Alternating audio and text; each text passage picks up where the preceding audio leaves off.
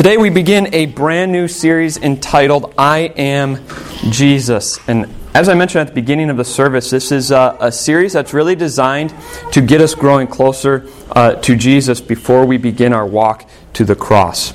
Uh, now, every series that we build is designed to get us closer to Jesus, but this one we're looking specifically at three aspects that Jesus either gave up or did for us uh, to save us. And so uh, it's my prayer through this that we grow closer to Him before we start our journey to the cross uh, with Him. And so this morning, I want you to think about uh, a time in your life where you saw somebody in a place, in a situation where you're not used to seeing them. Uh, Anne knows one of my, uh, I don't know if you call it a dream, but one thing that I would just love is uh, on a layover walking through the airport. Like, you know, you fly into Atlanta and you're walking through the airport, and all of a sudden you, you recognize somebody and you know them, and you're like, hey, what are you doing here? Uh, I don't know why that's like on, on my bucket list, but that is something that I want to experience. Is walking through the airport and seeing someone you're not expecting. Uh, I'll tell you, some of my bucket lists pretty interesting stuff. But there's, all, there's been a time in your life where you have either asked somebody, What are you doing here? or have been asked that, right? Uh, maybe it was uh, a time when uh, you remember you were at a party at, uh, when you were younger, and all of a sudden you s- saw your parents drive up to the party, and uh, you were completely embarrassed, and, and so you stomped out mad, and you said, Mom, Dad, what are you doing here? Maybe it was uh, you were visiting some relatives and your, your extended family, like cousins, they didn't know you were in town, and so they showed up and, and they said, What are you doing here? Good to see you. Maybe you stomped angrily into the principal's office because there your child sat, uh, and you already knew what they did because the principal called you, and, uh, but you wanted to hear from them. And so you stomp in and you look at your child and say, What are you doing here? Maybe it was at work. A friend or a family uh, member who's not normally in your workplace showed up and you looked up and you said, Oh, what are you doing here? That's what Ann asked me a few weeks ago. And uh, I was down in Liberty Hill. She works at the intermediate school, and so I figured I'd stop on by. Walked in. She did a double take. What are you doing here? Just came to see you. Well, you're distracting me from work. we've all been in situations where we say, What are you doing here? We've, where we've been asked that or when we've asked that. But I want you to consider one more scenario, one more situation. Um, and it's a, a, little bit darker, but uh, imagine that you just died and you're standing at the gates of heaven. And somebody asks you, What are you doing here? What do you say? How do you respond? What are you doing here? I wonder if that's what John the Baptist was thinking when Jesus approached the Jordan River on that one day. Jesus, John's cousin, John the Baptist's cousin, showed up to the Jordan River where John was baptizing people. John the Baptist was. Uh, uh, Jesus' cousin, and he was a prophet who went right before the Messiah. Uh, Malachi ends the Old Testament. That's the last prophet. And for 400 years, uh, God didn't send any prophets. He was silent until John the Baptist. And he was to go to prepare the way for the Savior. And so his message was repent, for the kingdom of God is near. Repent, confess your sins, turn from your sins, because the Savior is coming. And people would go out to him at the Jordan River. They, they'd go out in, in huge groups, confess their sins, and be baptized as John announced to them the forgiveness of their sins. And it's in this huge group of people, this huge group of sinners, that all of a sudden John sees Jesus. And here's what was said Then Jesus came from Galilee to the Jordan to be baptized by John. But John tried to deter him, saying, I need to be baptized by you, and do you come to me? So picture the scene. John's just outside of Jerusalem in the southern uh, territory of the land of Canaan. He's outside, right at the uh, Jordan River, baptizing people. And huge groups were coming to him. And you get the picture from other parts of Scripture that there were just huge lines of people waiting to be baptized. Each one would come up, confess their sins to John. John would then dip them in the water and announce forgiveness as he baptized them. You're forgiven. Go. Next one. Confess their sins. Baptize. You're forgiven. Go. And the cycle continues and continues and continues until John looks up and there's Jesus. The sinless, perfect Jesus standing in the line of sinners. What are you doing here, Jesus? What are you doing in the line with sinners? And if you're following along in your worship folder this morning, that's your first blank. Being baptized with sinners is the last place we'd expect to see Jesus. Being baptized with sinners is the last place we'd expect to see Jesus, right? He's perfect. He's holy. What's he doing there? Now, uh, up to this point, Jesus uh, hadn't been preaching, he hadn't been teaching, he hadn't been doing miracles, he hadn't been doing anything. Uh, he'd been living a quiet life, being a carpenter. A perfect life, but it was a quiet life. Uh, in fact, there might have been some people who knew him in the line, but they didn't know that he was the Messiah yet. That hadn't been, uh, he hadn't started his ministry, his public ministry. And so uh, imagine for a second that you're the, his ministry coordinator.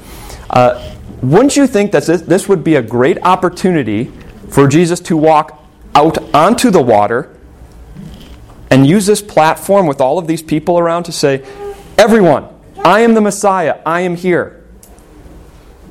That would make sense, wouldn't it? He didn't need to be baptized. He didn't need forgiveness. He's sinless. He's perfect. So take the opportunity to announce it. John knew this. John knew that the Messiah, Jesus, was perfect, sinless. He didn't need to be baptized, he had no sins to confess. And John says, I need to be baptized by you. Why do you come to me to be baptized? Here's what Jesus says Jesus replied, Let it be so now. It is proper for us to do this to fulfill all righteousness. And then John consented. Jesus was not going to use this as a platform. Instead, Jesus tells us he did this to fulfill all righteousness. And so, if you're following along, here's your second point Jesus was baptized with sinners for sinners. What does that mean that Jesus was baptized to fulfill all righteousness? Well, what do we know about baptism? Baptism isn't something we do for God, it's something God does for us. Uh, it is all gospel, it's all good news. In our baptism, when, he, when the water washes over our head and it's connected with the Word, God announces to us that our sins are forgiven that we are loved, that we are adopted uh, uh, into His family as His children. It's all good news. It's not law, it's not something we have to do. That's the Ten Commandments, right? You shall do this, you shall not do this. Baptism is not law, it's all gospel. This is very important because this isn't something that Jesus had to do to fulfill God's law. This is something he was doing that's gospel related, announcing forgiveness. But again, that doesn't make sense because Jesus is perfect. So, what sins does he need forgiveness for? Well, how did Jesus fulfill all righteousness? In other words, how did he save us? Two ways. And this is going to be our answer. Number one, Jesus kept God's law perfectly. He actively obeyed God's law. We call that active obedience. That's one way that he saved us. God, Jesus actively kept the Ten Commandments.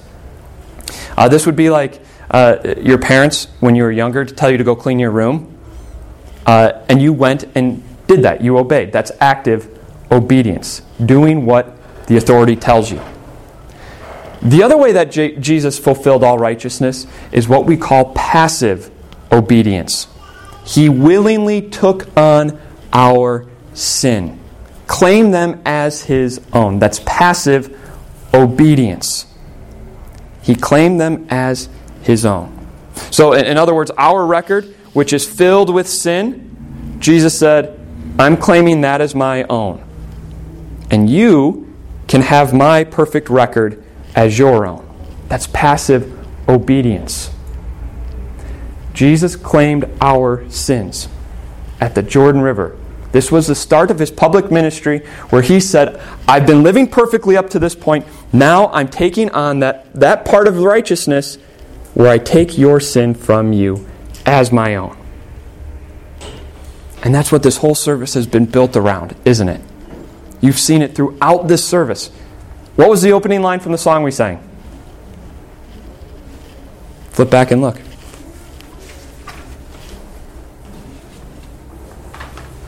He became sin who knew no sin. Yeah, he became sin who knew no sin.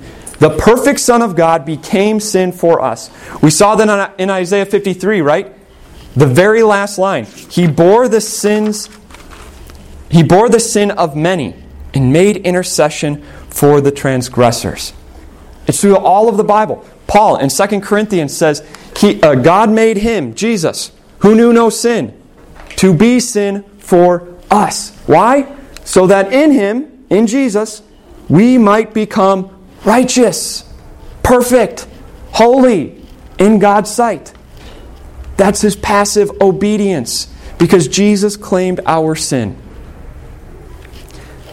That day, at the Jordan River, as Jesus looked into the river, he did not see fish. He did not see seaweed or, or any muck from the river. He saw every single sin that had been washed in that river.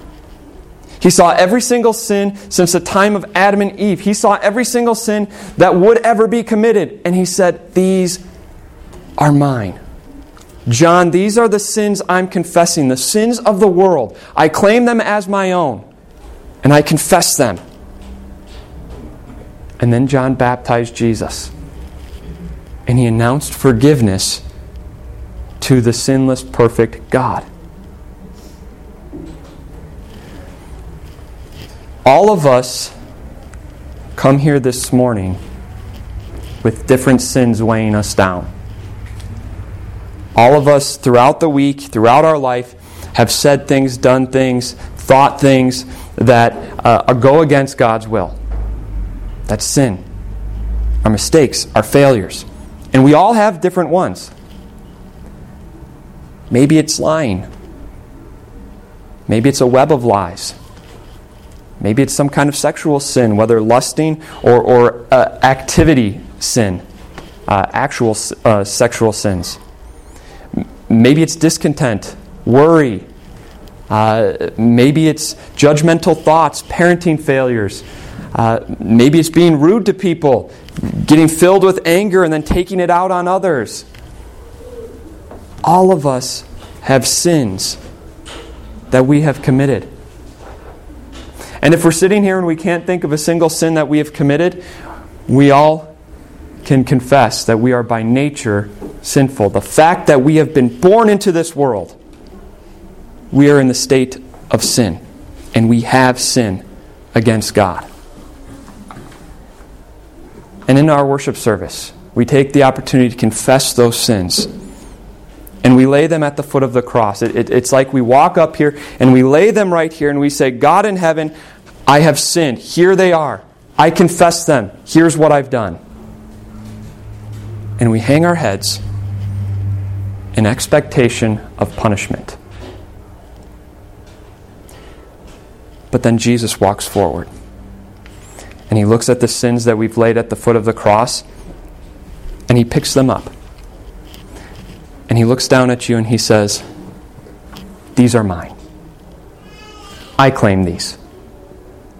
I'm responsible for them, not you. I'm taking them. God, these are the sins that I've committed, he says. And then God nailed him to the cross with all of your sins that he claimed. He claimed your sin. In the Jordan River, when John baptized him, Jesus said, I identify as you, as a sinner. Your sins are my sins. Your burdens are my burdens. I'm numbered with the transgressors. I'm numbered with the sinners, so that you may be forgiven. That's why Jesus identified with us. That's why he said, I'm with you. And so John baptized him. And as Jesus is coming up out of the water, someone else appears. Matthew tells us as soon as Jesus was baptized, he went up out of the water. At that moment, heaven was open, and he saw the Spirit of God descending like a dove and alighting on him. And a voice from heaven said, This is my Son, whom I love. With him I am well pleased. God accepted and declared Jesus as the Savior for sinners. Jesus' baptism is interesting because we get a unique look at the Trinity. Uh, the, the God who is three in one, three persons, yet one God. We see God the Father, we see God the Son, and God the Holy Spirit. Jesus, the Son, walks up out of the river. The Holy Spirit comes down like a dove, and God from heaven, the Father, says, This is my Son whom I love. With him I am well pleased. What was God doing there? He was accepting Jesus as the sin bearer, the one who would bear all of the sins of the world. He said, This is my Son. I am well pleased with him. This is him. And he declares him to be that for us. Think of how important that is. How many people have claimed to be the Messiah over the years? How many people will can uh, claim to be the Messiah in the future. Only one person God has accepted, and it was the God man Christ Jesus. And only one person did God declare to be the sin bearer, the God man Christ Jesus. God declared him to be that sin bearer. And he wanted everybody to know. And so, like a huge sign, huge arrow pointing to Jesus, he said from heaven so everyone around could hear that this is his son whom he loves. With him he is well pleased. He had it written down in Scripture so that we know that this is God's son, our sin bearer. And it's through this sin bearer that God loves us, that God has unconditional love for us. Without him, he wouldn't. Because again, we are sinful, and God is holy and perfect and sin and God cannot be in the same room. But it's through Jesus, our sin bearer, who takes our sin, that God has unconditional love for us. No matter what we're going through, we know that He loves us because it's through Jesus that He does. He has perfect love for Jesus, and so He has perfect love for us. Jesus identified with us to be that sin bearer. God declared him to be that sin bearer, and he was. And he died on the cross for all of our sins. So, what's our takeaway this morning? It's our last point. Jesus identified with us here so that we can identify with him there. What's the big point? If, when you die, and you're standing at the gates of heaven, if you were to be asked, What are you doing here? you know the answer. Jesus identified with me. He bore my sins on himself, and in return, he gave me his righteousness. He identified with me as a sinner so that I can identify with him as a saint, a holy one. And the holy ones go to heaven. So, is there sin in your heart that you haven't confessed to God yet? Because it's just too embarrassing to even think about? You're embarrassed of the thought, you're embarrassed of what you did, what you said? If so, confess those sins to Jesus. He's already bore them on the cross. And then confess those so that He can announce to you that you are forgiven, that He has taken those, that He claimed them as His own, and He nailed them to the cross. Are you trying to make up for past mistakes, past sins by living a good life, by being extra moral, overcompensating good because of the bad. Look to Jesus. Confess your sins to Him. Because here's the truth morality never covers up guilt, only forgiveness does. Morality, living a good life, never covers up guilt, only forgiveness does. Forgiveness through Jesus. And that's what you have because Jesus identified with you. The gates of heaven are open to you. This is Jesus, the one who identified with us, the one who has taken our sin and given us his righteousness. It's my prayer that we grow closer and closer to him as we go on in life. Because in him there is no guilt, there is no shame, there is no embarrassment, because he's taken all that from us and in return given us his perfection. May God be with you this week as you grow in him. Let's pray. Dear Lord Jesus, we thank you that you claimed all of our sin as your own, that you claimed them and you took them to the cross where you nailed them and in turn gave us your righteousness. As we live each and every day, we ask you to help us live in this uh, state of confession because we know that we are forgiven children. Uh, the confession is for us, so we may know that we are guilt free and perfect in your sight. Be with us as we live in this forgiveness every single day. Amen.